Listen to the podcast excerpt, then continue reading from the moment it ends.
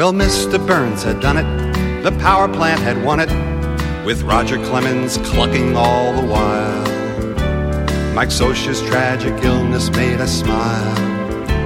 While Wade Boggs lay unconscious on the barroom tile, we're talking softball from Maine to San Diego, talking softball.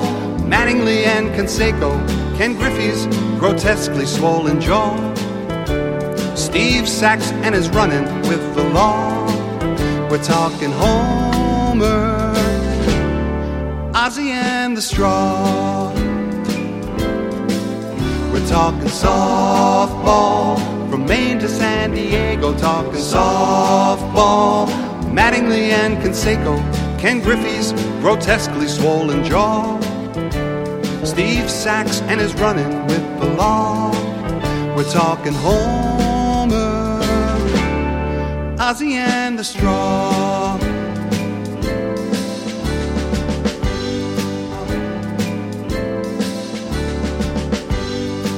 Buonasera e bentornati alla ventunesima puntata di Talking Baseball, la trasmissione aperiodica che esce un po' quando le pare, però in qualche modo esce sempre. Ventunesima puntata e anche questa volta, come sempre, al mio fianco c'è Marco Arvudì. Ciao ragazzi, buonasera a tutti. Beh, noi abbiamo deciso ormai un patto segreto con l'MLB, andiamo in onda a periodi casuali perché ogni volta che manchiamo accadono cose particolari nel baseball. Abbiamo fatto addirittura fare una no hitter ai Mets, ma ci arriveremo più tardi. Comunque, buonasera a tutti e buon ascolto della puntata. Entriamo subito nel vivo della puntata. Allora, come anticipavi, ci sono state anche questa volta un po' di cose interessanti. Anzitutto, questa qui è la puntata 21, e invece avrei, avevamo raggiunto gli MLB, i perfect game delle, della storia dell'MLB e invece questi hanno subito deciso di distanziarci di nuovo.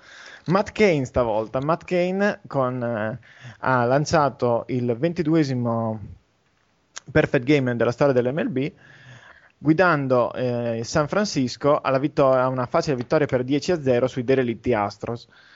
E, ehm, Astros che eh, confermano la tradizione dell'ultimo periodo che vede tendenzialmente squadre piuttosto eh, brutte a subire eh, l'onta, diciamo così, del perfect game.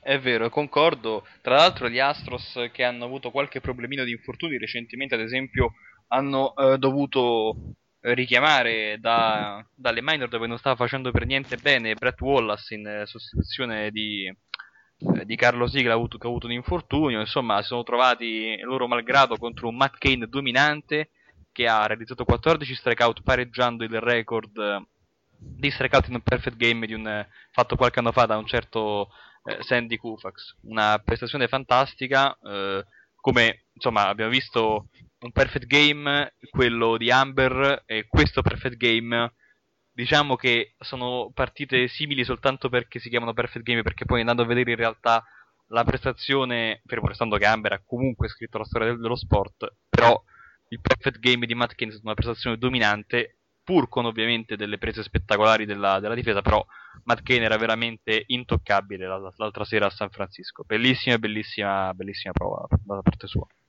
D'altra parte, come nelle altre occasioni più recenti, abbiamo avuto, come accennavi anche tu, due grandi prestazioni difensive da parte, in questo caso, di due esterni, Merky Cabrera ehm, all'esterno eh, sinistro e Gregor Blanco in, eh, all'esterno centro-destro. Eh, queste due grandi giocate hanno aiutato a, ovviamente a completare la, la partita Kane ha um, lanciato tra l'altro 125 lanci che a quanto mi risulta dovrebbero essere i, il numero più alto di lanci eh, in un perfect game, dei 22 perfect game. E, nonostante ciò non è riuscito a superare quello che ha fatto Santana, quanto perché Santana ha lanciato 136 volte contro i Cardinals, eh, realizzando il primo no-hitter nella storia dei Mets, sembrava, ne abbiamo parlato anche tante volte in trasmissione. L'ultima volta che abbiamo fatto la trasmissione c'era René, appunto abbiamo parlato di quanto eh, Mets avessero questo record di one hitter, ritoccato recentemente fra l'altro, e avessero questo grandissimo numero di lanciatori che prima di essere stati dei Mets o dopo essere stati dei Mets erano riusciti a lanciare una perfect game one hitter. Finalmente ha toccato ai Mets con, eh, diciamo che per una volta la sfortuna che ha caratterizzato i Mets, che hanno visto tante volte perdere no hitter per, con una valida con due auto, con un atto nel nono, stavolta c'è stato anche un pizzico di fortuna con la non valida di Carlos Beltran, che in realtà era chiaramente una valida sulla linea del foul nell'esterno sinistro. Una grandissima presa di Mike Baxter che si è sacrificato contro il muro, eh, perdendoci anche, insomma, rimettendoci una spalla, sarà fuori per sei mesi. Eh sì, magari per sei settimane, per fortuna. E comunque, ecco, insomma, che dire.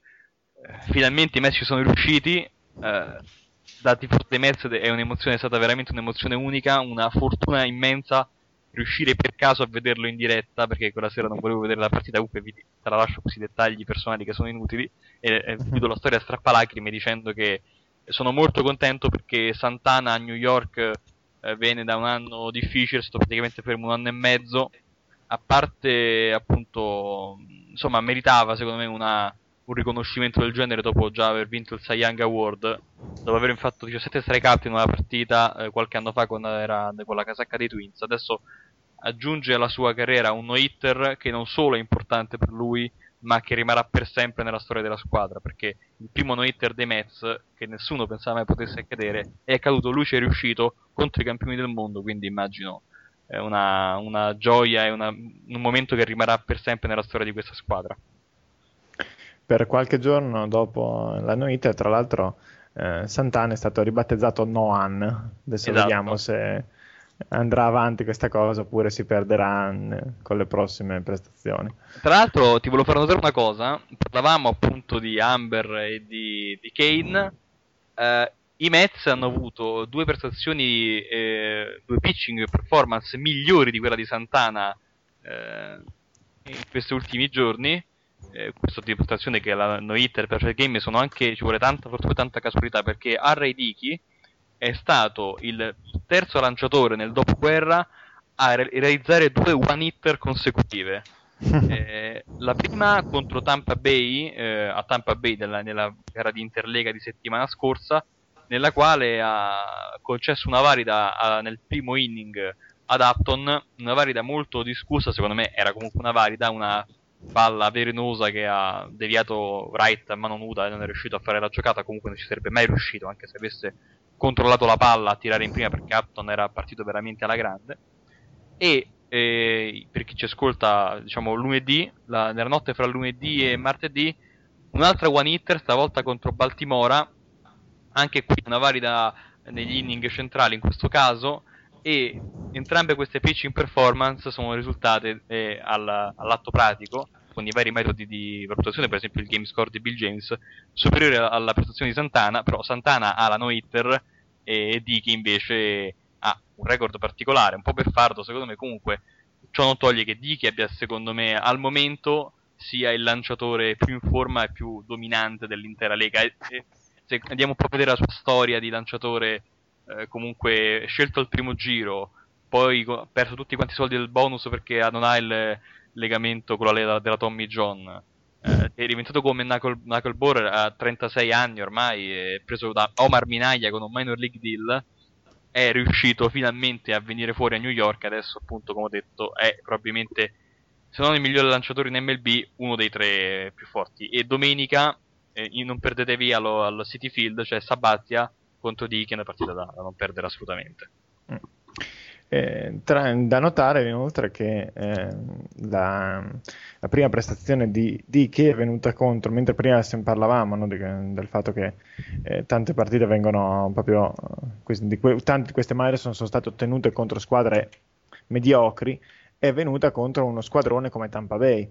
Tampa Bay che però, che peraltro ha una curiosa uh, statistica, nonostante negli ultimi anni sia sempre stata una squadra fortissima e abbia più volte fatto i playoff e abbia eh, sia, abbia un line-up pieno di giocatori eh, temuti da mezza lega, eh, ci ritroviamo ad avere eh, Tampa Bay dal lato sbagliato della storia per due perfect game, quello di Dallas Braden del 2010 e quello di Mark Buerle eh, del 2009 e mm, se non vado errato anche di un'altra di una no hit negli ultimi anni. Esatto quella eh, di Edwin Jackson. Esatto si, mh, mm, strano questa cosa perché una, è una delle po- poche squadre forti ad aver subito queste cose eh, negli ultimissimi anni nonostante appunto eh, una generale completezza di squadra a tutta prova eh sì questo proprio va ulteriormente a sottolineare la grande incidenza del caso in queste in questi, in questi eventi, ecco, per così dire, insomma, eh, non è non è sempre appunto la squadra più debole che si becca. Ultimamente ha avuto questa tendenza. Comunque, insomma, spesso e volentieri capita appunto in Race, squadra fortissima, soprattutto in quel periodo si è beccata nel giro di tre anni.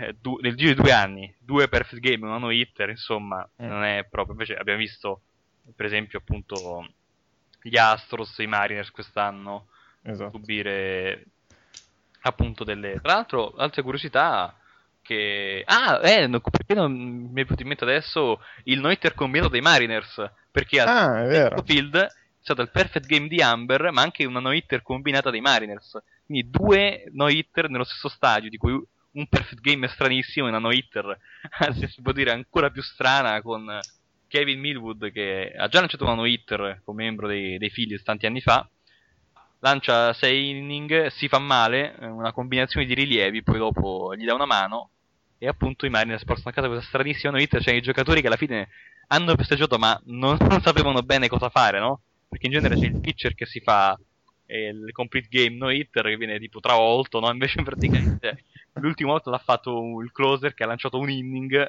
praticamente gli ultimi tre out. E però anche questo, insomma, quindi sì, sì. una Vedete, noi ci allontaniamo dal microfono e in MLB succede praticamente di tutto. Anche una vecchia conoscenza di Hobbit si esatto. valere recentemente. Qualcosa di molto meno raro, diciamo, ma Aaron Hill, eh, oggi seconda base di Arizona, eh, ieri, ne- ieri, notte ha provveduto a, comp- a conquistare il quinto cycle della storia degli Arizona Diamondbacks nei primi 4 at bat della sua partita di ieri notte ha ottenuto un singolo, un triplo un doppio e un home run. Purtroppo non natural cycle, però. Eh? Esatto, beh, invertendo il secondo e il terzo, uh, Ed Bet uh, uh, non ha ottenuto il natural cycle, quindi questa curiosa uh, milestone non è stata raggiunta.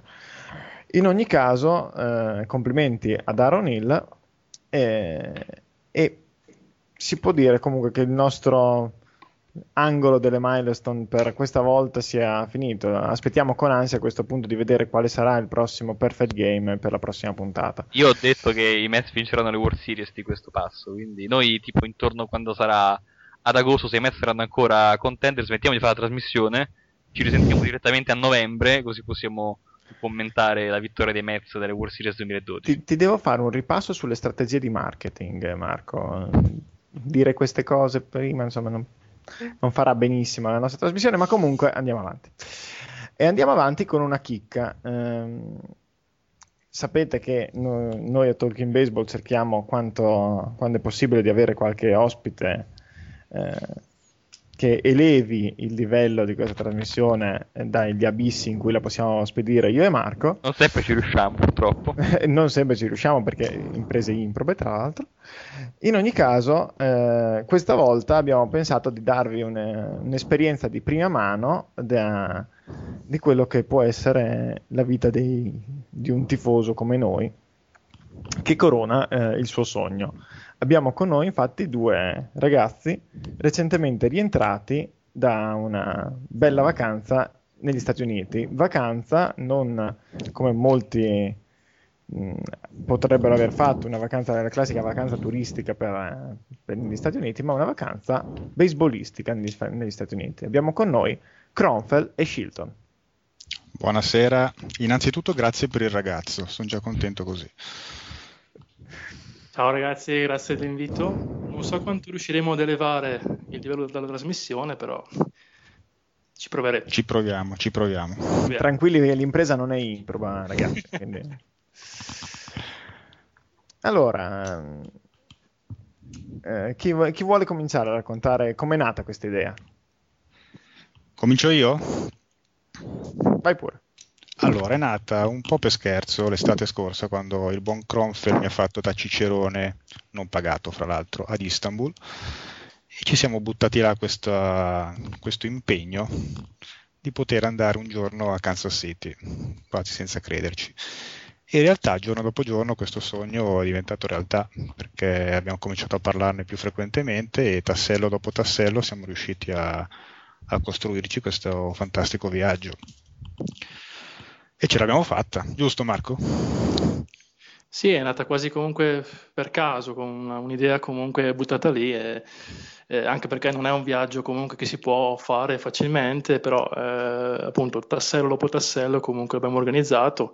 Eh, è stato un viaggio comunque, come dicevate prima, quasi completamente sportivo, veramente, è stata una cosa quasi al 100% sportiva. Eh, però comunque per un tifoso che da anni segue questo sport semplicemente di notte, perché la maggior parte delle volte si tratta di stare svegli la notte, comunque orari impossibili, e, poi trovarsi effettivamente a vedere comunque lo sport dal vivo è qualcosa di eccezionale che spero che tutti i tifosi possano provare, comunque italiani ovviamente. Tra l'altro voi avete anche lo svantaggio rispetto a me Marco che anche le partite fuori casa per voi sono, eh, anche le partite in casa per voi non vengono quasi mai ad orari umani. Noi, io sì, tante volte nei weekend posso vedermi Toronto uh, in daytime, diciamo, per quanto sì, riguarda sì. noi. Alle 7 comincia la partita, alle 7 ore italiana. Eh, per voi, insomma, le difficoltà sono maggiori.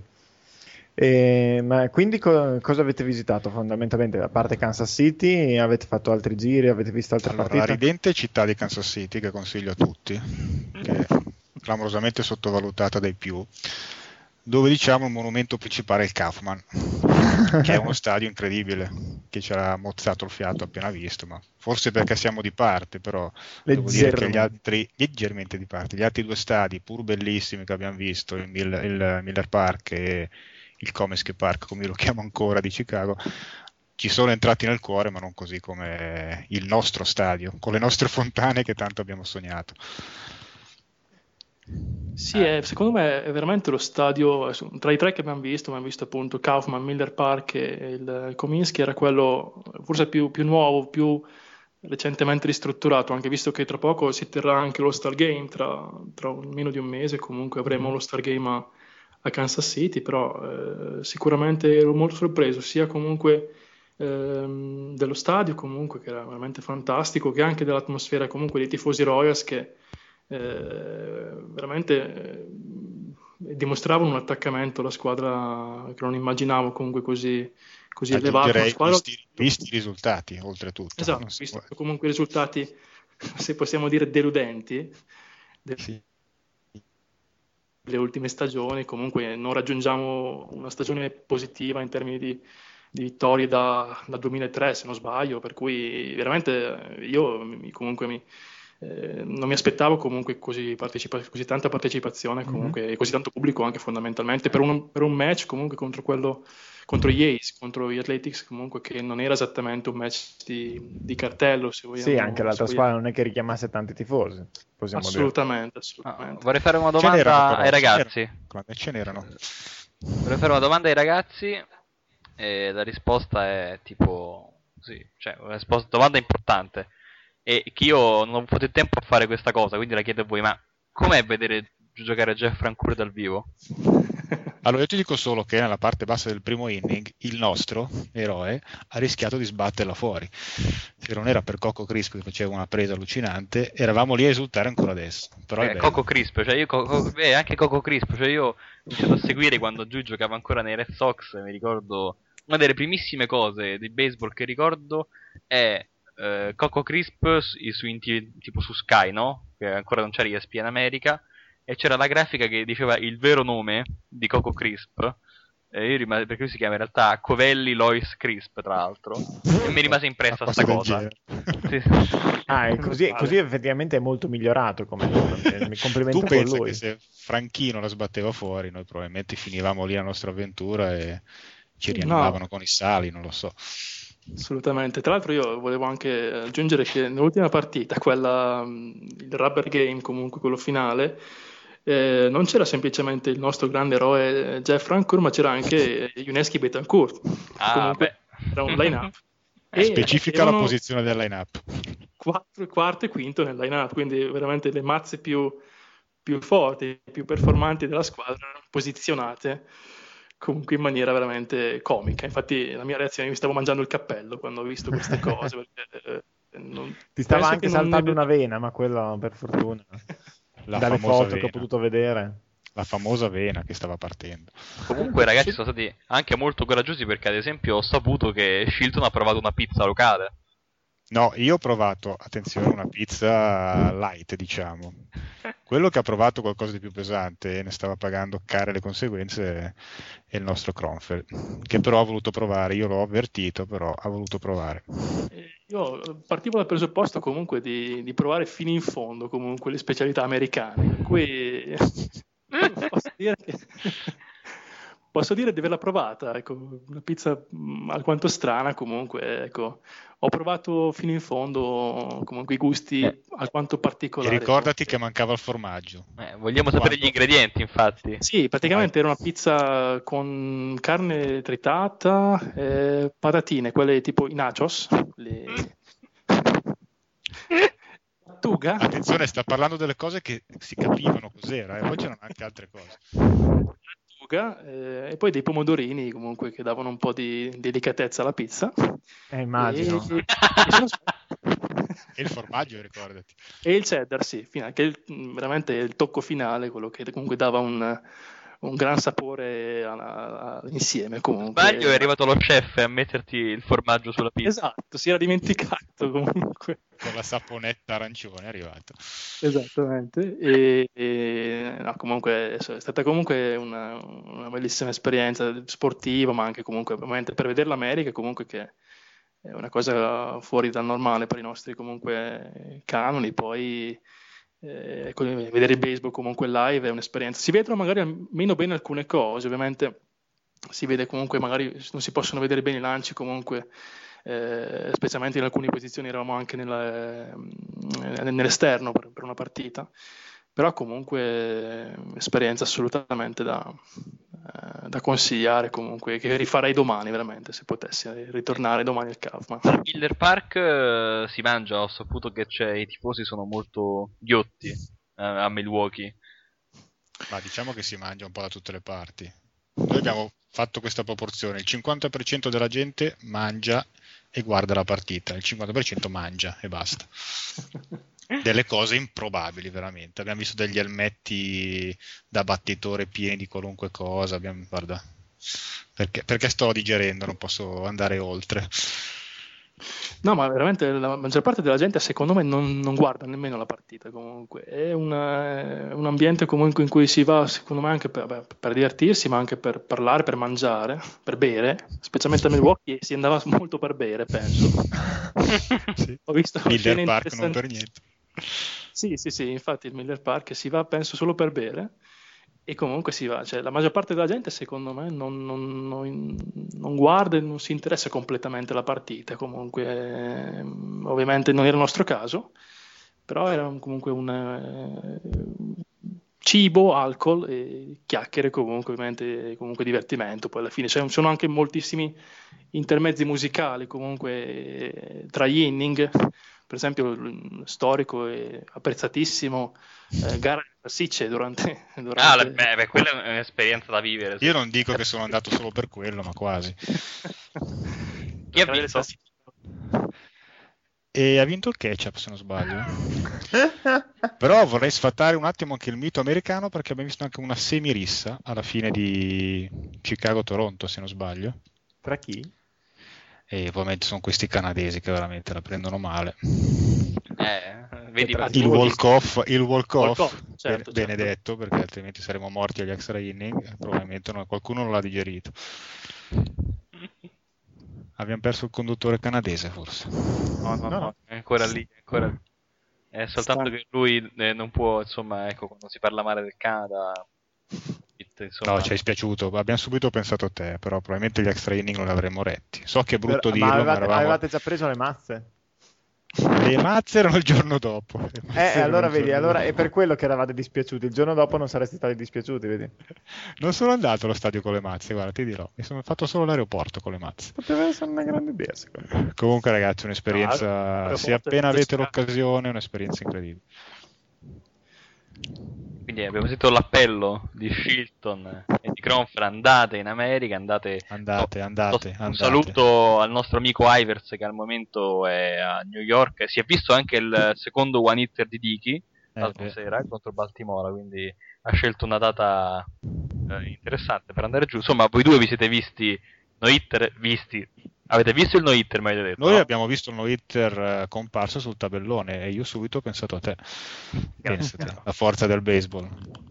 Non ho pensato alle tante belle ragazze che erano lì, ma ho pensato a te. Comunque l'abbiamo, diciamo, vissuto in diretta. Eravamo là. Bene, ottimo. Questo è il bello del baseball, no? Questo collegamento in diretta sul, sul, tele- sul maxi schermo. Ah, a proposito, i maxi schermi si vedono bene quando il sole ci batte sopra oppure... No, si vedono bene. Quello del Kaufman è una cosa gigantesca, addirittura esagerato. Non non rende in televisione perché è impressionante, però si vede sempre bene. Ho notato però che le chiamate controverse non le fanno rivedere. Tipo il nostro grande Francoeur è arrivato salvo in gara 2, se non sbaglio, quella pomeridiana, con un fantastico balletto sul piatto di casa base. Solo alla sera in televisione abbiamo scoperto che era salvo perché in effetti non hanno, non so se è una, una direttiva dell'MLB, ma le chiamate dubbie non vengono, non vengono riviste. Almeno Eh, io questo ho notato, e poi magari è stata una coincidenza che ho notato io. Posso dire per esempio che, vabbè, altri sport, eh, quando sono andato a vedere quest'anno calcio inglese, la partita viene trasmessa per intero sul maxi schermo, senza replay, e quando si arriva al, no- al 45esimo e al 90esimo eh, si ferma il cronometro. Eh, Ah, ok. co- e anche se, anche se sono molto più furbi in Inghilterra, non dicono 5 di recupero, dicono un minimo di 5 minuti di recupero, per dire, no? Almeno uno si, Esatto. si mette in Non è, pace. non è che poi a, qui- a scade il punto i tifosi sono pronti con le bombe a mano se l'arbitro non fischia. Un minimo. No, noi in realtà abbiamo visto che non vedi tutta la partita, perché ovviamente quando c'è l'azione ci sono tutte le varie statistiche, vedi il replay immediato dell'azione subito, sempre, in qualunque, qualunque giocata, però non vedi appunto quelle discutibili, che poi sono, sono state molte nelle nostre partite, però qualcosa c'è stato. Bene, ottimo. Beh, comunque, ragazzi, io purtroppo ancora non sono andato. Tra l'altro, come ho detto anche forse per molto altra male. trasmissione, tutte le persone che conosco praticamente sono l'unico tra i miei amici qui a Roma. Sono l'unico che non è stato a New York, no? E quasi tutti mi dicono: Ah, sì, perché io mi ricordo che a te piace il baseball. Sono passato vicino a quello stadio, com'è che si chiama? Eh, City Fields, City Field. Ah, Ah, ma che è dove Lascia- giocano i Mets per caso? Lascia Dico- stare, dico, E sì, tu io- dei coltelli da, No, no, ma dico, io dico, vabbè, ma insomma, sei andato a vedere? No, ma non mi, non mi interessa più di tanto. Eh, Eh, Marco, una- un'amica era a Toronto nei giorni della finale di Stanley Cup tra Boston e Vancouver. Io ero qui e, e mi mandava i messaggi dicendo: Eh, ho visto la passione della gente, eh, i, i tifosi. bla bla", E io ero qui che rosicavo a casa mia. Tutti Così. quelli che, ah, sì, perché ero in, ero in treno là su, eh, ho visto in lontananza questa struttura gigantesca con la mela di fuori. Eh, che è uno stadio di baseball per caso, cose del genere. per caso. Comunque, ragazzi, se io sono riuscito a far vedere alla mia ragazza una partita nel 2007, che la mia ragazza è la, è la cosa più lontana dallo sport che ci sia al mondo, e Cronfer è riuscito a far vedere 5 partite con la santa donna di sua moglie, come diceva Rocky, tutto il mondo può cambiare, quindi il baseball eh, prende tutti alla fine. Giustamente, è lo sport più bello del mondo insieme all'hockey, non a caso, quindi... Decisamente. E al calcio quando vince la Juve, però quello è, è aleatorio. Non ci infiliamo su co- in cose, non ci lanciamo in cose che dopo. No, no, ho già chiuso l'off topic, guarda, vai tranquillo. Bravo. Bene, pausa ragazzi, direi di mandare una canzoncina e l'onore di... per Shilton di lanciare insomma la pausa musicale. Allora ragazzi, vi annuncio con piacere la canzone del settimo inning programmata al Kaufman, Friends in Low Places di Brook Country.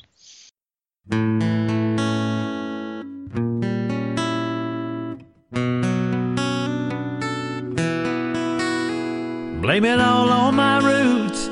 I showed up in boots ruined your black tie fair.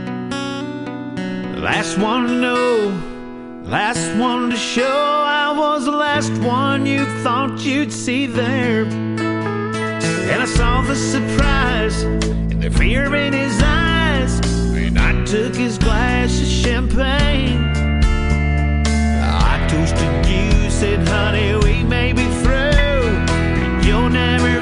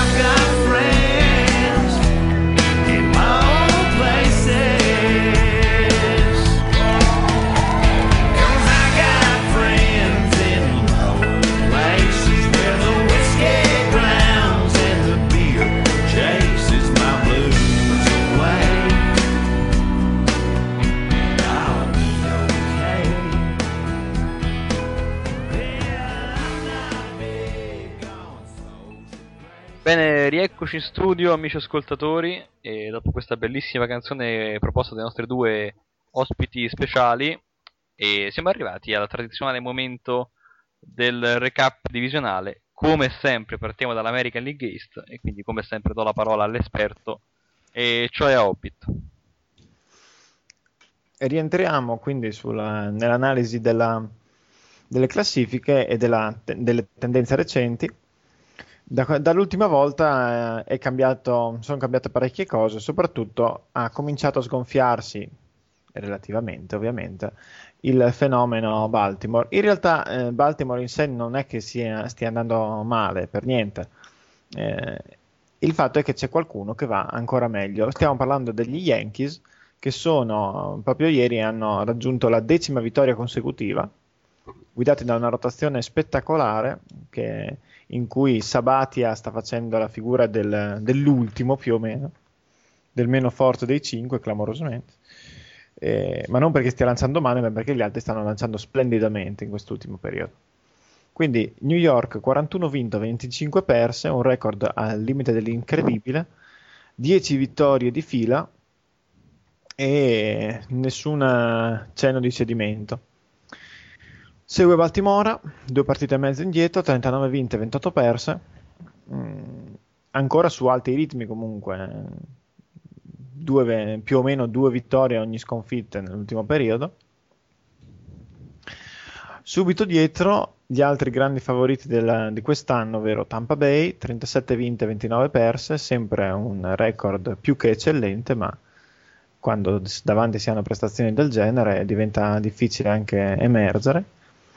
Eh, 6-4 nelle ultime 10, 6 vittorie, 4 sconfitte nelle ultime 10, 4 partite dietro a New York e eh, nella, nell'American League Central sarebbe prima in classifica, qui è terza. E, al quarto posto Toronto, affezionata ormai a questa posizione, 34 vinte, 33 perse, Mm, Toronto che nel frattempo riesce a mantenere un ritmo eh, accettabile, ma eh, il distacco comincia a farsi sempre più pesante, sette partite e mezzo dietro New York.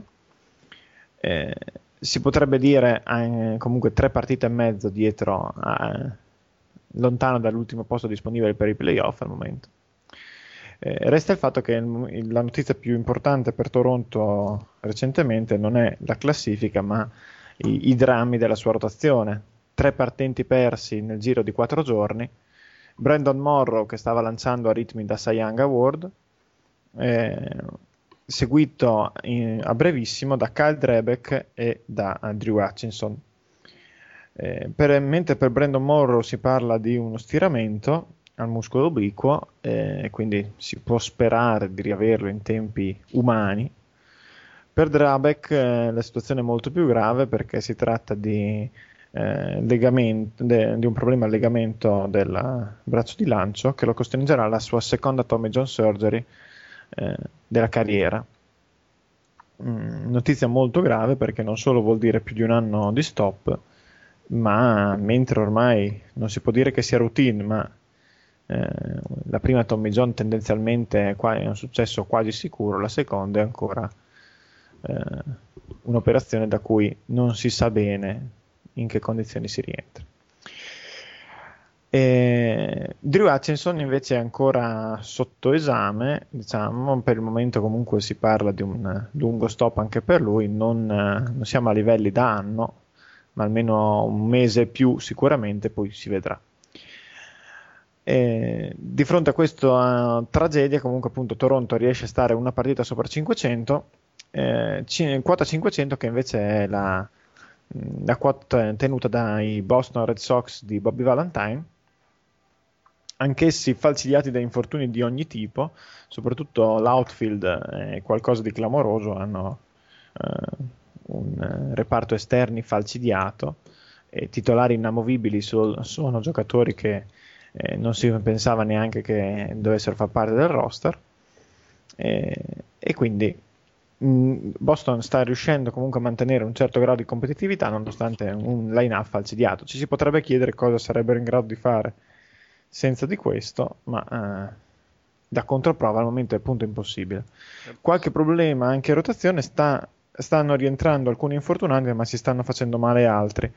Eh, è rientrato dopo lungo tempo Matsusaka, vediamo sa- vedremo poi quale sarà il suo impatto quest'anno su, sui destini di Boston se posso aggiungere una nota personale, finalmente stanotte è tornato nel roster MLB eh, Ryan Kalish dopo uno stop eh, che sembrava eterno perché lui si è fatto per ora è famoso per aver distrutto Carlos Santana in una collisione al piatto qualche anno fa, no? Eh, poi è stato male, ha avuto un infortunio, eh, si è fatto male un'altra volta. L'anno scorso si è fatto male alla spalla, infortunio simile a quello che ha avuto Posada e quello che ha avuto Santana, no? e poteva scegliere se fare riabilitazione o operarsi. Ovviamente ha detto beh no, riabilitazione, riabilitazione, ha perso tutto l'anno a fare riabilitazione, ha fatto credo 5 at-bat eh, nella Rookie League, roba del genere, vabbè no, mi opero, eh, si è operato, quindi è stato fuori, ha perso tutto lo spring training, è stato riattivato dalla, dalla DL circa una settimana fa e data la catastrofe nel, nel roster dei Red Sox addirittura c'è stato spazio anche per lui, quindi speriamo che per questo ragazzo sia finalmente arrivato il momento di sbocciare a livello MLB. Lo dico perché è un giocatore che seguo per motivi personali da, da tantissimi anni, quindi magari eh, riuscirà ad imporsi a livello MLB. Perché secondo me, come pur avendo perso tanti, tanto tempo fermo, è un buon prospetto. Non so se ancora si può chiamare così. Comunque è un giocatore da, da seguire. Passiamo a questo punto all'American League Central e a questo punto cederei la parola ai nostri ospiti, direi. Allora, iniziamo a dire che l'America League Central, abbastanza da sorpresa, non vedi Royals in testa. Abbastanza sorpresa, giusto Chrome? Beh sì, erano comunque dati in alto comunque, no? Uh, durante l'off season Nella molto, corsa alla first pick, No, sì. Ma non dovevano essere i campioni del mondo 2014, perché dovete essere così frettolosi? Sì, abbiamo fretta. Comunque diciamo che la division in teoria numeri alla mano la più debole dell'MLB perché diciamo che Chicago e Cleveland che si stanno battagliando al primo posto sono abbastanza in calo nelle ultime 10 infatti lo dimostrano e i White Sox sono ancora davanti con un, con un 522 poi 35 vittorie 32 sconfitte con Cleveland che è appena mezza partita dietro i Tigers che secondo me sono comunque ancora i favoriti pur con il loro andamento lentissimo che stanno accelerando un po' ultimamente sono a due partite e mezzo con il record sotto 500, quindi vi dà un po' l'idea di come sia questa, questa division.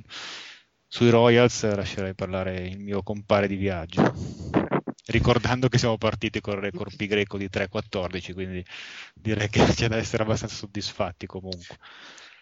No, ma la squadra, i Royals stanno andando abbastanza bene adesso dopo la, la disfatta inizio stagione in cui mh, avevamo perso 12 partite consecutive. La squadra ha avuto un record eh, sopra 500, per cui insomma, per i Royals questo non è... Sì, sì, e se non sbaglio era 15-12 dopo l'inizio terribile delle, Sì, della togliamo 3-14, losing streak. Esatto. Abbiamo fatto 26-22 praticamente da Esatto, dunque stiamo giocando abbastanza bene. A mio parere, questa division è, sono d'accordissimo, ma penso che sia abbastanza oggettivo che sia la più debole comunque eh, sicuramente della, dell'American League, senza dubbio. E è tutto aperto. Anch'io il mio soldino lo metterei su, su Detroit comunque, che rimane comunque la squadra con, eh, con maggiori possibilità, con maggiore talento, anche se stanno avendo tanti problemi. Quest'anno la rotazione, per esempio, non sta, a parte Verlander, sta avendo tantissimi problemi. E I Royals tornano comunque da quarto posto, a mio avviso non riusciranno comunque a, a lottare, sono ancora lontani secondo me dal, dal poter competere effettivamente con le altre perché mancano veramente dei, dei partenti adeguati insomma, per fare questo. E l'attacco che a inizio anno era dato come eh, la, diciamo, la parte mh, più, più forte comunque della squadra, quella che poteva portarci in alto, sta avendo dei problemi con alcuni rookies e alcuni giovani che stanno comunque avendo problemi come Osmer che ha una, una media che appena sotto la, la Mendoza Line comunque batte Che 220 stanotte ricordiamo ha bruciato, no scusate era Mustakas che stanotte ha bruciato un basi piena al nono. Sì, ma Mustaka sta andando bene, comunque sta facendo un'ottima stagione, ma Osman quest'anno sta avendo dei problemi, deve comunque cercare di, eh, comunque di recuperare quello che comunque ci ci aspettava moltissimo da Osper e invece fino adesso ha deluso. Lo stesso Gordon comunque ha avuto una, una stagione fino a qua sicuramente non comparabile a quella dello scorso anno. Eh, a mio avviso i Royals sono al quarto posto, eh, difficilmente riusciranno a, a sollevarsi. E, però il 2014 non è molto lontano, per cui eh, lontano. lo E attendiamo comunque con per adesso i Twins sono dietro, non sembrano, dopo hanno, sono partiti malissimo, anche loro sono un po' in ripresa, però diciamo che diamo un occhietto davanti ma anche dietro perché i Twins sono comunque a tre partite da noi, non sono a, a- a 18 insomma, comunque division abbastanza livellata verso il basso con, con Detroit secondo me ancora favorita, che ancora non ha giocato come, come può giocare.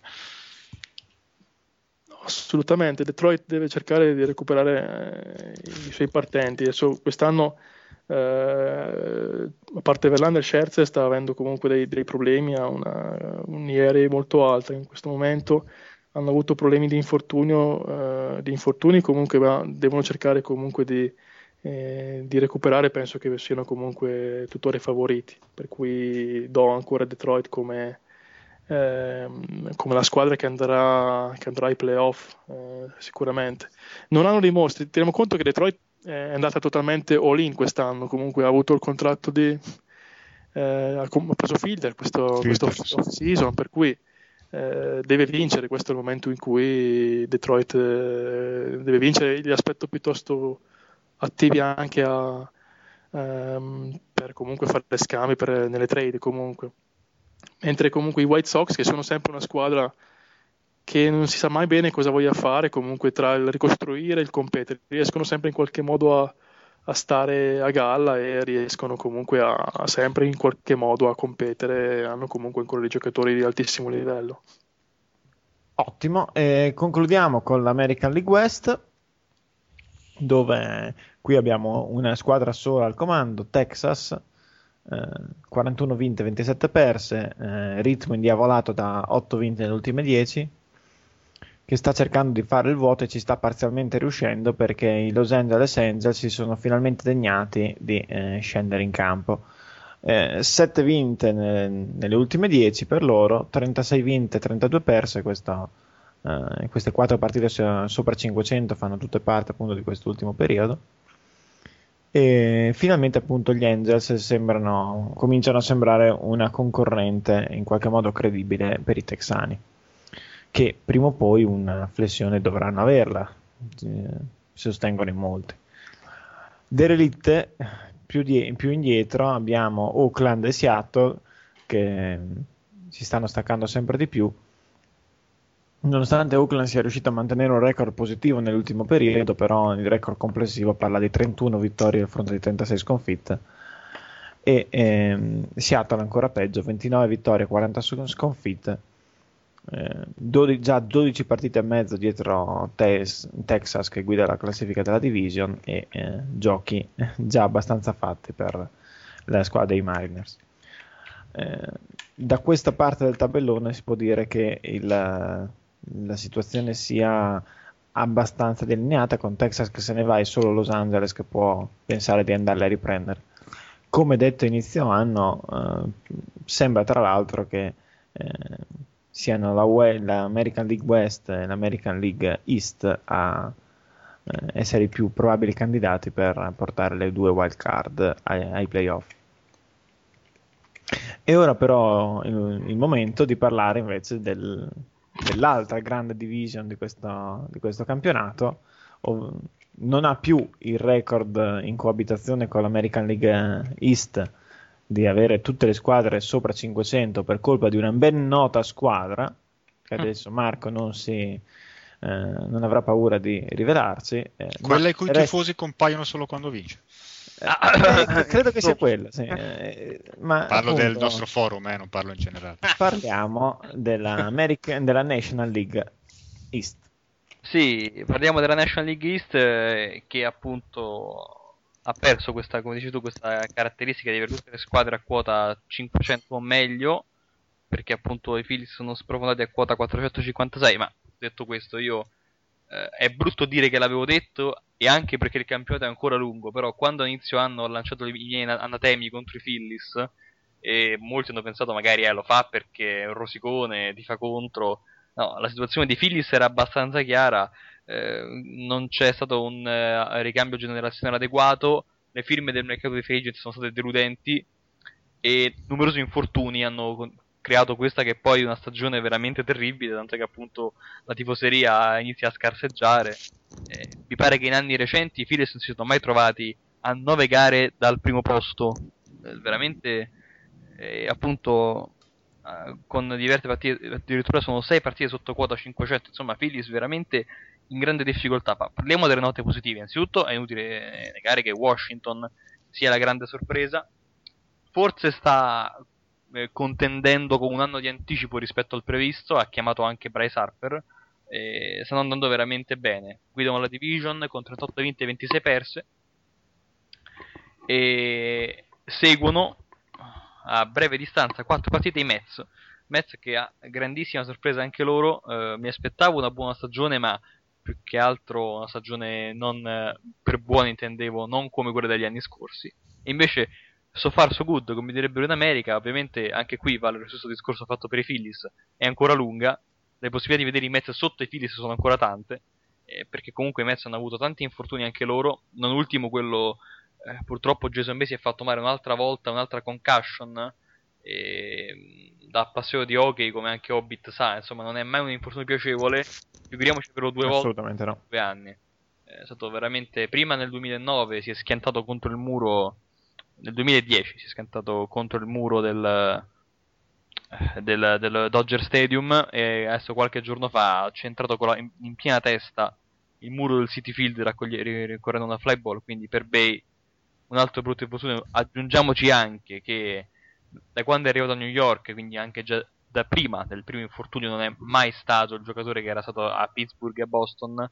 Questo secondo infortunio potrebbe seriamente compromettere la sua carriera. Spero di no ma onestamente la vedo un po' difficile passiamo poi ad Atlanta che segue solamente a 4,5 partite di ritardo una sola eh, mezza partita dai Mets e poi appunto 4,5 da Washington segue poi Miami Miami che ha speso un sacco di soldi nei free agent ma ancora eh, tenta a trovare una certa continuità, record è proprio pari a 500, 33 vinte, 33 perse. E appunto, ultimi eh, in division, i, i Phillies. Phillies che appunto hanno perso anche oltre ai titolari, come abbiamo detto, anche le riserve si fanno male, per esempio, e, e si vede, insomma, sono sempre stati graziati anche da questo punto di vista i Phillies con eh, pochi infortuni e invece adesso appunto mettiamo caso infortuni anche purtroppo gravi come quello di Freddy Kelvis che si è eh, eh, fatto male, si è fratturato una vertebra girando la mazza, un infortunio terrificante, eh, però quando l'anno è negativo è negativo anche queste cose perché praticamente... Veramente tanto. Basta sì. pensare al fatto che Alladay erano anni, ma veramente anni che non finiva in DL per qualcosa di serio. E aveva saltato credo una partenza tre anni fa con Toronto, ma una appunto. Sì, mi ricordo si fece male a, a, a un, un, problema mi pare all'inguine, ma roba risolta in Sì, esatto, ah, ma è risolto in dieci giorni. Sì, sì, ma scusate, secondo voi i Phillies non hanno più nessuna possibilità di vincere questa division? No, allora, nessuna uh, possibilità dopo un terzo di campionato non si può dire. Sì, so che è un po' prestino. Però, mm, cioè, No, il soldone no. per questa division su chi lo mettete. Eh. Faccio rispondere prima Hobbit perché io... io qui non lo so, cioè, da una parte vedo Washington con il talento meglio distribuito di tutti e dall'altra il reparto lanciatori di Atlanta fino a ieri avrei detto Atlanta anche. Infatti anch'io volevo arrivare ai Braves. Ma mm, Bici, però Bici va per la TJ ma adesso Atlanta veramente penso che siano erano in testa un mese fa comunque se non erro. Più o meno un mese fa erano in testa adesso stanno avendo un periodaccio comunque nelle ultime eh, se non sbaglio nelle ultime 20-25 ne hanno, per, ne hanno perse 16-17 comunque. Eh, hanno, eh, problemi forti, hanno problemi forti di lancio con l'infortunio di Bici che era il loro, il loro eh, ace fino a ieri. esatto. Fanno veramente fatica. Oltretutto eh, ci sono anche infortuni per, anche per Freddy Freeman, comunque che è la loro prima base, che non sta battendo, comunque sempre in problemi di infortuni. Io penso che eh, devono comunque cercare di fare qualcosa perché sono lontani adesso da, da Washington. È vero che siamo solo nel terzo di stagione, però anche per loro forse può essere un, pensabile comunque un, una certa attività nel, nel mercato. Comunque, cercando io penso che Washington debba calare eh, un po' però è anche vero che ci sono anche gli anni in cui tutto ti va bene, può succedere che sia così e Atlanta non può pensare di mh, mm, recuperare. Secondo me Atlanta come oggi non è in grado di recuperare il distacco che ha da Washington. Sono d'accordo. Ed, uh, e, ci sono, e, e, ci sono, anche altre squadre tutte valide perché voglio dire Miami non è che sia lontana. No, no, no.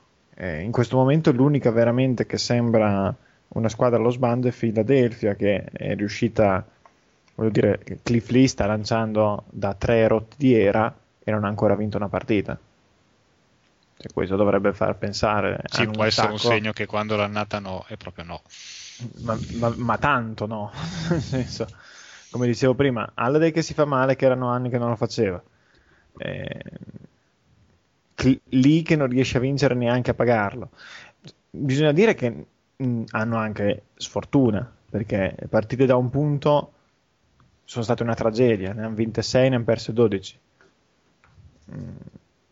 Battono poco, subiscono tanto, ma non subiscono ad esempio più dei Mets che con, potrebbero a livello di punti segnati e punti subiti dovrebbero essere a una partita più o meno dai Mets però in realtà sono a 5 Cioè, nel senso qui in questi casi conta anche la sfortuna. Solo che eh, quest'anno appunto la fortuna sembra averli voltato decisamente le spalle mentre magari altri anni li aveva favoriti. E sentenze fin da adesso è sbagliato farle, però di sicuro sono i più autorevoli candidati a, uscire dalla corsa eh, con una certa rapidità, ecco. Beh, per quanto mi riguarda, io sono un po' preoccupato per i Mets, nel senso che eh, la squadra, eh, come detto, diversi infortuni. Stiamo giocando spesso e volentieri con Quintanilla titolare, con Valdespin titolare, con un bullpen che comunque non riesce a dare continuità alle sue prestazioni.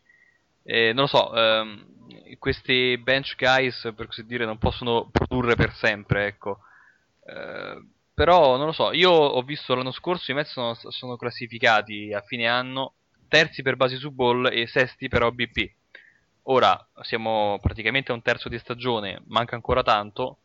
Eh, molti erano preoccupati del fatto che l'addio di Reyes equivalesse a una crollo drastico dell'attacco. Sono andato a vedere qualche giorno fa su Fangraphs. I Mets sono a questo momento sono terzi per basi ball e sesti per OBP un'altra volta. Quindi diciamo che premesso che la stagione deve ancora andare avanti, quindi magari poi ci sarà un crollo, eh, però grosso modo l'attacco ha retto questa perdita di Reyes eh, con tanti walk, e questo mi sembra una cosa, cioè Alderson l'ha detto chiaramente la- durante la prima conferenza stampa che ha fatto. Eh, L'OBP, secondo noi, è ancora una delle, delle statistiche fondamentali per costruire una squadra. Eh, e si è visto subito, insomma, gente come Frank Kur non ha ragione di esistere sotto questo sistema. Infatti, Non lo conosciamo sinceramente. no, per dire, insomma, mi è sembrato che ehm, anche per quelle che sembravano mosse secondarie che il pubblico ha criticato fortemente, eh, comunque si è sempre cercato, quando si andava a pescare nella spazzatura, come per esempio Quintanilla, però si è sempre voluto dare un'impronta alla squadra eh, con Walk, con eh, OBP, eh, piuttosto che appunto prendere soltanto dei roster filler a caso. Intendiamoci, Quintanilla non è nessuno, però se riesce grosso modo a camminare ogni tanto, a limitare i danni, è sempre meglio appunto un giocatore così che un giocatore così, un replacement player eh, proprio da AAA, non prospetto che non è buono a fare nulla.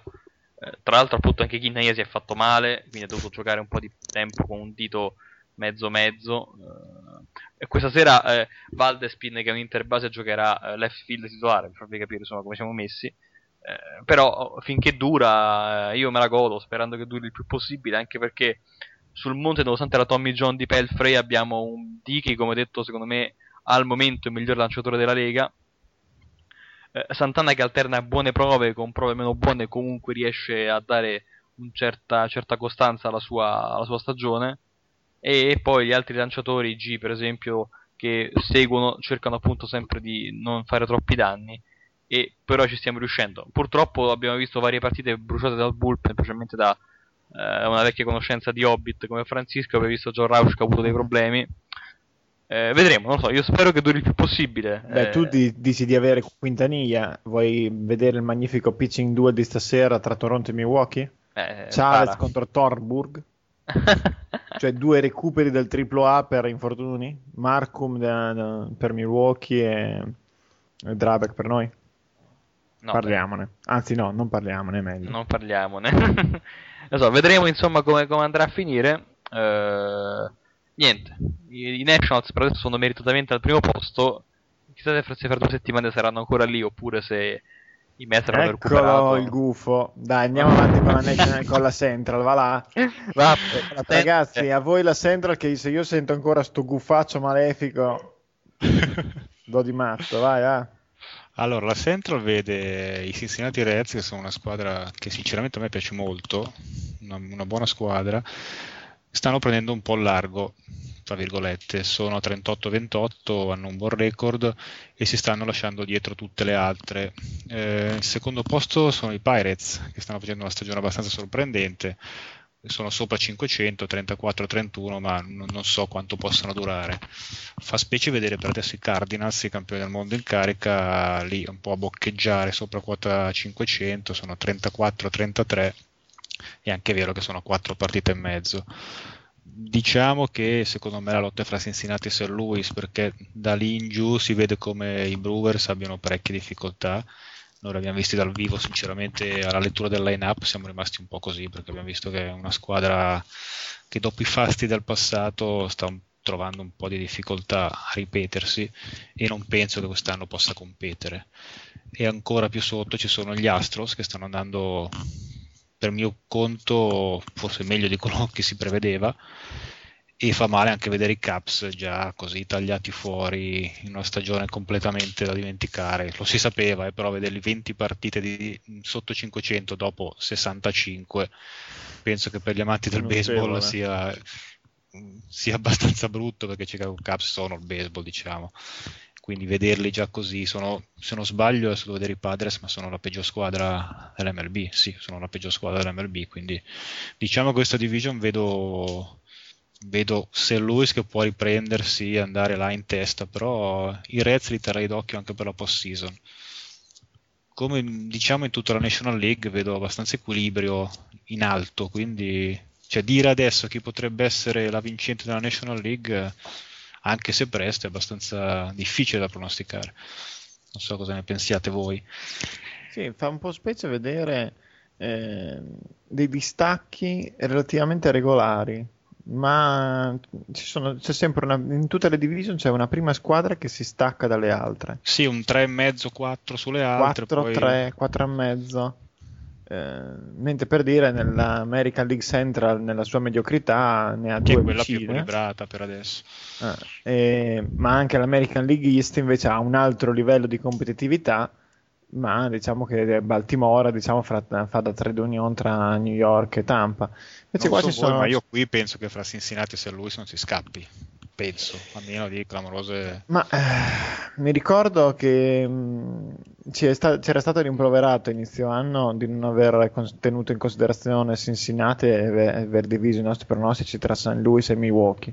Ed effettivamente finora mh, questo commento era giusto, insomma, nel senso eh, Cincinnati sta con regolarità producendo mh, bene molto meglio di quanto non stiano facendo i Milwaukee che hanno avuto anche qui i loro grossi problemi di infortuni o, o St. Louis che eh, giustamente anche qui secondo me si sta pagando, cominciando a pagare il giusto dazio all'età però alla Eh, carta d'identità, esatto. esatto vedremo poi come andrà più avanti eh, Crown cosa ne pensi? No, con i miei pensieri sulla, sulla National Central. I Brewers sono, a mio avviso, in caduta abbastanza pesante, appunto. Eh, non li vedo assolutamente eh, in lizza per, eh, per poter competere, anche se la division è comunque ancora abbastanza ristretta, comunque, è ancora abbastanza aperta. Eh, invece, per quanto riguarda i Cardinals, eh, ho visto le ultime partite che hanno giocato contro, contro i Royals eh, l'altro, l'altro giorno e rimango comunque eh, piuttosto impressionato comunque sempre dalla loro line-up, comunque hanno line-up di qualità e, e secondo me hanno comunque due, due lanciatori eh, non eccezionali ma che stanno rendendo tantissimo come Lin e come Kyle Luz e comunque hanno Wainwright che sta ritornando su ottimi livelli per cui eh, tempo che possa ritornare anche Carpenter eh, dall'infortunio comunque penso che possano veramente riuscire a, a competere con i Reds a questo punto anche se io sono un tifoso comunque e spero che i Pirates riescano riescano comunque a, a, poter competere anche loro per la division. Comunque sono una squadra che non, non, vince da anni e da anni non ha un record positivo, per cui sono un po' i Royals diciamo della, della National, per cui spero fortemente che riescano a, a, a comunque restare sopra 500, magari anche competere per, eh, per i playoff.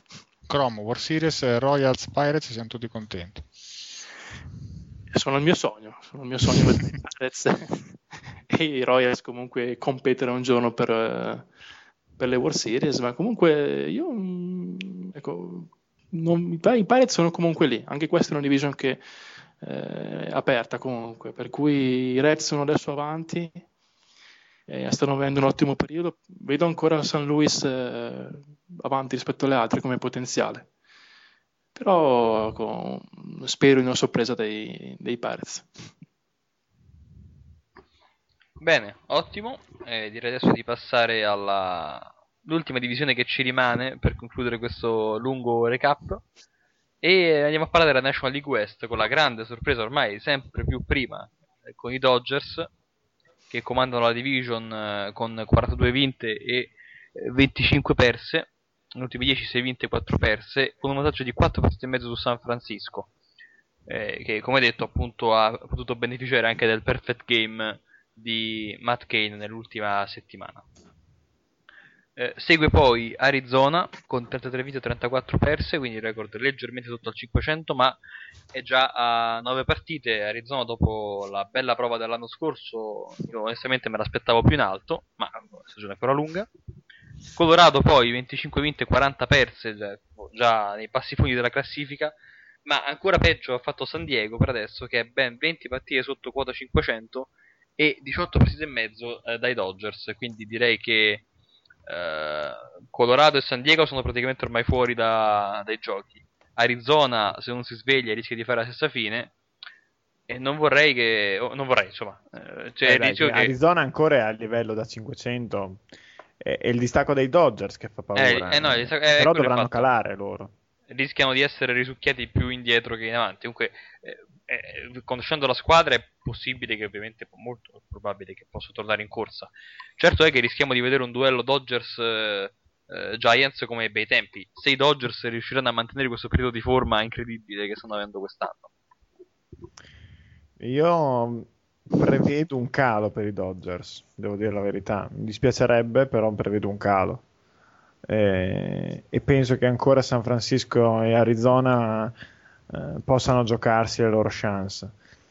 Mm, ecco, qui in questo momento bisogna dire che i favoriti per eh, wild card, le wild card sarebbero tutti nella East, nel mio parere però sono anche convinto che da una parte St. Louis e dall'altra San Francisco Arizona siano perfettamente in grado di rientrare in corsa.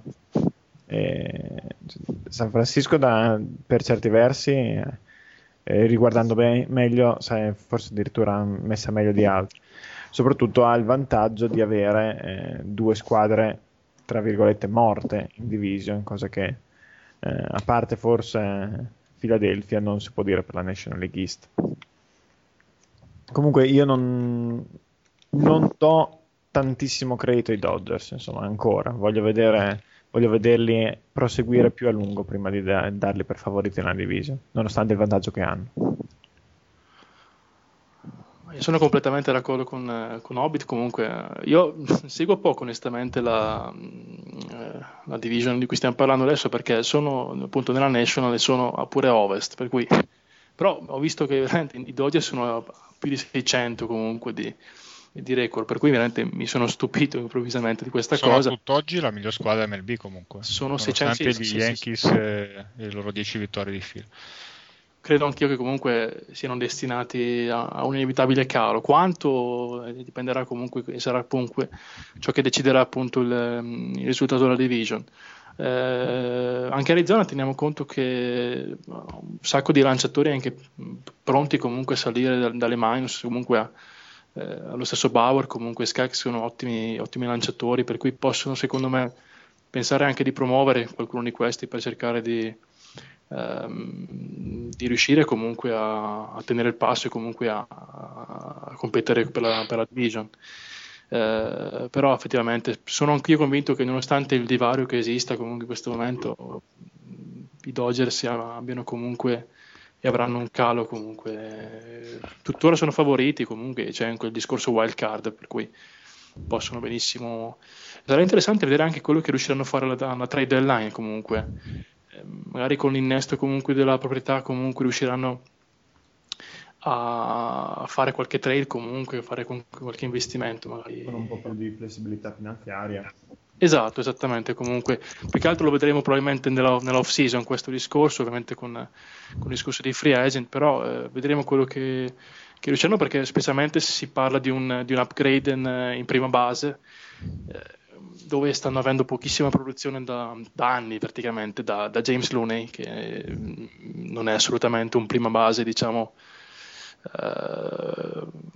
da squadra, diciamo playoff, possiamo dire. E oltretutto si parla insistentemente anche di Dempster che, che viene continuamente eh, dato in partenza dai Cubs, eh, lo si accosta tantissimo ai Dodgers, per cui sicuramente eh, anche per loro penso che sarà una, una trade deadline abbastanza movimentata. però al momento sono ancora i favoriti. Perfetto. Mm, okay. Shilton, qualcosa da dire? O... No, sono, sono, d'accordo con voi, però eh, secondo me i Dodgers alla fine terranno e secondo me ci ritroviamo in post-season. Mia sensazione, poi magari sbaglio e finiscono a 40 partite sotto, però secondo me alla fine ci ritroviamo in post-season. E fu così che... La National League mi piace comunque perché mi sembra abbastanza equilibrata, come dicevo prima, non c'è una squadra forse non c'è neanche di là in realtà, però non c'è proprio una squadra che dici questa ammazzerà tutti. Sono curioso anch'io di vedere come andrà avanti la stagione. In realtà c'è, siete, e voi che non volete ammettere questa cosa. I Caps? No. Dai, ah. No, ma a parte gli scherzi, hai ragione. Una division, una, una lega, una division apertissima sarà interessante vedere anche chi si prenderà la seconda wild card quest'anno. Molto, molto. Quest'anno National League è veramente interess- cioè, eh, magari interessante. Se, se, potessimo riuscirci noi, eh. Vabbè, eh, basta, smetto di sognare. Ti sei già dato due buffate? Sì, sì, lui è il nostro gufo professionista. Di solito, dopo, un anno di, dopo un anno di trasmissione avete visto che fine hanno fatto i Phillies, non vorrei dire altro. Vabbè, dopo per eh, porre fine a questa fiera degli insulti che ormai eh, stava appunto per partire, direi di mandare in pausa musicale. Ci andiamo a ascoltare un po' di musica canadese eh, per la gioia di Hobbit, un gruppo di Toronto addirittura. Sono i Crystal Castles, la canzone si chiama Dodir e ci sentiamo più tardi.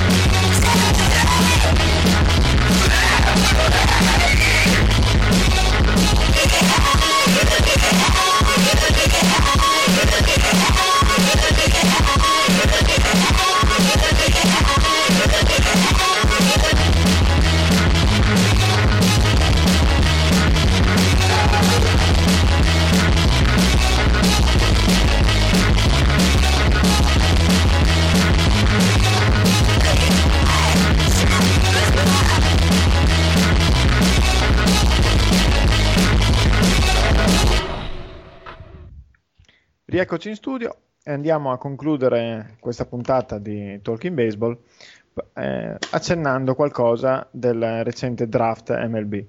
come sapete a inizio mese eh, si è svolto il consueto draft, però è stato il primo con le nuove regole, nuove regole che hanno imposto, come già vi raccontavamo in altre puntate, nuove strategie, per, perché questa sorta di non si può dire hard slotting, ma eh, comunque questi limiti forti alle capacità di spesa delle squadre hanno portato a comportamenti completamente diversi da, da quelli a cui eravamo abituati. Eh, in generale, moltissime squadre hanno scelto di prendere i migliori giocatori disponibili anche quando erano molto difficili da firmare eh, nei, primi, nei primissimi giri per poi prendere dal terzo giro in poi eh, scegliere tanti giocatori all'ultimo anno di college, quindi con sostanzialmente nessun potere eh, contrattuale, perché eh, se mai dovessero decidere di non firmare dovrebbero rivolgersi alle leghe indipendenti e poi sperare di essere presi come undrafted, cosa abbastanza difficile insomma. Eh, hanno firmato in molti per l'equivalente di un tozzo di pane e, e liberando così disponibilità economiche per le primissime scelte. E, in realtà l'unico aspetto positivo, per come la vedo io, di questo, di que- delle nuove regole è eh, il fatto che molti con l'abbreviare la, de- la deadline si è passati da avere quasi due mesi e mezzo a un mese e mezzo scarso Mm, questo sta portando moltissimi giocatori anche di primo piano a firmare molto in fretta. Eh, notizia di ieri per dire che mh, mm, già ieri nel, con l'esordio della Gu- Gulf Cast League eh, abbiamo visto prime, i primi giocatori scendere in campo. Eh, al di là di questo, che dire? Eh, vedremo tra tre settimane circa chi avrà firmato e chi no. Eh, al momento le previsioni pre-draft eh, non sono state eh, rispettate in pieno da chi eh, sosteneva che davvero eh, il giovane es- cubano, eh, di cui adesso mi sfugge il nome, non avrebbe firmato se non per una cifra allucinante, tipo uh, lui aveva chiesto addirittura 7 milioni, ha firmato dopo due settimane per l'equivalente di 2 milioni. E, ehm, Alford, eh, giocatore che si sente molto più portato per il football, che aveva detto espressamente di non sceglierlo perché tanto non avrebbe mai firmato, è stato scelto e ha firmato. Eh, vedremo poi se deciderà di giocare eh, anche a football eh, e quanto deciderà di giocare a football e se e quando deciderà di dedicarsi solo al baseball. Per il momento il contratto gli permette di giocare anche a football. E ma di queste storie magari faremo un riassunto più completo appunto quando avremo una, una chiara panoramica di tutto quanto. Eh, Kronf so che segui parecchio no, il draft, sì, i giovani.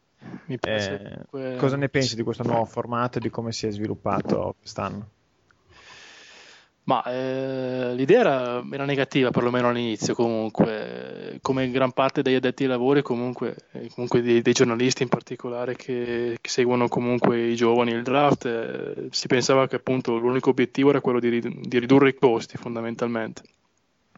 E probabilmente riusciremo comunque, anzi riusciranno le squadre a, a, ridurre comunque i costi complessivi di quello che, che è il draft. Ehm, per quanto riguarda invece uh, le scelte, eh, molto bene che appunto si possono vedere, come tu dicevi, già i giocatori esordire comunque dopo pochi giorni dal draft, per cui eh, se c'è la firma possono subito cominciare a giocare, questo sicuramente vuol dire non perdere praticamente quasi un anno di fermi comunque, comunque fino ad agosto, l'anno scorso fino al 15 agosto molti giocatori erano fermi, per cui sono mesi comunque persi e faccio l'esempio, per esempio, per esempio faccio l'esempio dell'anno scorso di eh, Bubba Starling, che era il giocatore dei Royals preso al primo giro, che ha praticamente esordito, eh, in questi, sta esordendo in questi giorni comunque nelle, nelle minors, per cui ha un anno praticamente da, anzi, no, da agosto, sono dieci mesi praticamente dalla firma del contratto insieme a quelli appena draftati. Esatto, esattamente. E questo vuol dire perdere comunque tanto tempo di, di formazione comunque tempo che si perde nella contrattazione che va poi a discapito di quello che è il, gio- il gioco praticamente, che a, a questa età comunque si parla di eh, ragazzi di 19-20 anni e sono fondamentali. E l'altro grande punto era quello appunto di non perdere potenziali talenti eh, verso altri sport, in particolare il football. Comunque molti giocatori sono appunto eh, alla fine del liceo devono scegliere comunque quello che sarà la loro attività in futuro e molti potrebbero ancora decidere di, eh, di passare al football. Rimane però il fatto che ehm, per i giovani comunque per tanti giocatori questi sono soldi importanti eh, insomma, rimane comunque difficile eh, rifiutare sempre eh, anche i 500 mila dollari di bonus, voglio dire, sono comunque soldi importanti.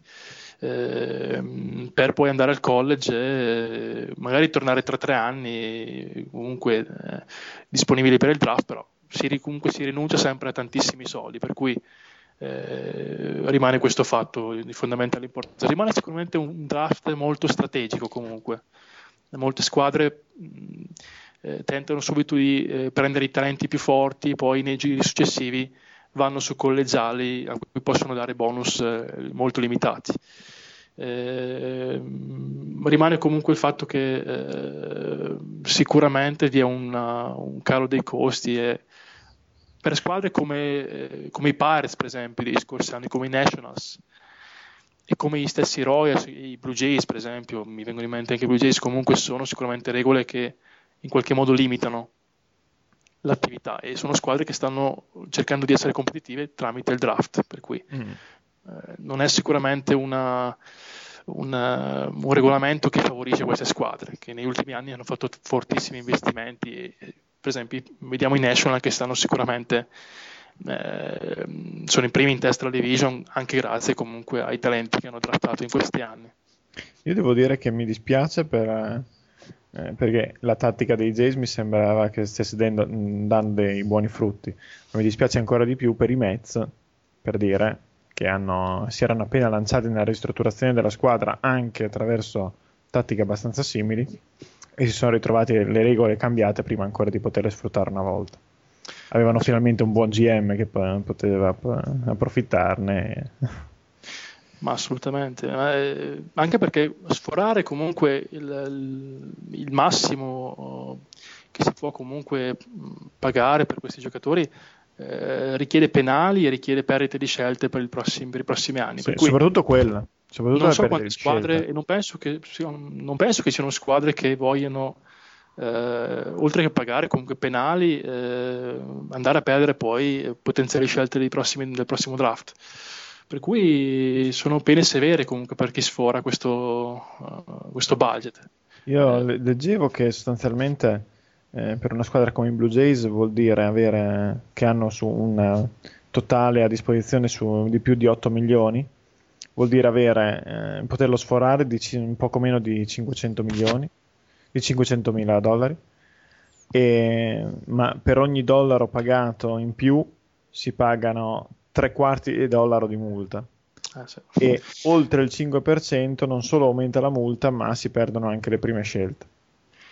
Eh, stiamo Quindi... parlando di, comunque di, del 5%, per cui è molto facile comunque andare poi a, certo. a sforare. E vediamo per esempio i Pirates che hanno scelto il giocatore che doveva andare alla prima scelta possibile, che era, eh, che era Mark Apple, eh, che è finito poi i Parets, se non sbaglio, da 8. E i Parets adesso, Apple per firmare vuole sicuramente una cifra superiore a quello che è il, il limite del bonus per la, per la scelta dei Parets. Uh-huh. Eh, cosa fare? Andare a pagare di più Apple per poi dare di meno ad altri? Questo è il concetto comunque fondamentalmente nei, negli altri giri oppure addirittura andare a sforare per poi però rischiare. Ma si può, potrebbe anche sforare magari per squadre che eh, finiscono in testa, comunque si finiscono comunque quest'anno ai primi posti, si può anche pensare comunque alla, alla perdita della scelta il prossimo anno, non è una cosa eh, così assurda, ecco, però mm, non so quante squadre poi arriveranno effettivamente a fare, a fare questo tipo di discorso. Mm-hmm. Per quanto riguarda i Mets, almeno l'unica cosa positiva di tutto questo è che hanno firmato tutte le, le prime 15 scelte già, quindi eh, grosso modo insomma, abbiamo limitato i danni da questo punto di vista, non perdendo, certo ovviamente abbiamo dovuto scegliere anche in base a, alle disponibilità economiche per i vari, per i vari round. Comunque, tra l'altro, ieri ha debuttato Nimmo, come diciamo prima, no? Nimmo ha firmato ad agosto, alla deadline proprio, no? E ha giocato poche partite perché poi finiscono queste, queste leghe, insomma, minor league molto basse.